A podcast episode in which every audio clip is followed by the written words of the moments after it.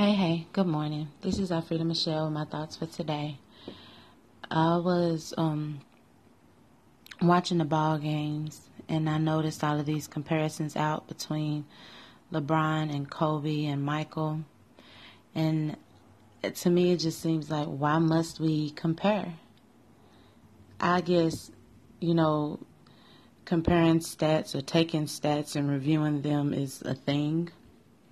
But LeBron doing what he's doing now takes absolutely nothing away from Kobe.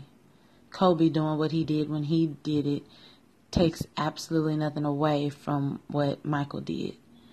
And I'm sure that somebody before Michael killed the game, which motivated Michael to do so, you know, to do as well as he did. So it's just like, as a people, why must we continue to try to chop the legs off of each other? Why come we can't be satisfied with just three phenomenal ball players who rocked it at their times? Uh, it's just something to think about because it's not just in sports, but it's in everything. You know, everybody's always trying to one up.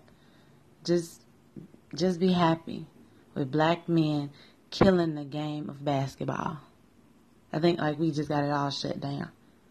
So it just it just hit kind of close to home because I kind of find myself comparing myself to other women in different ways in different forms, but as a people, we just need to cut all of that out because all three of them played ball very well. So I just think we need to leave it at that and be happy with black men killing the game of basketball. So, those are just a few of my thoughts for today. Thank you for listening, and I will talk to you later.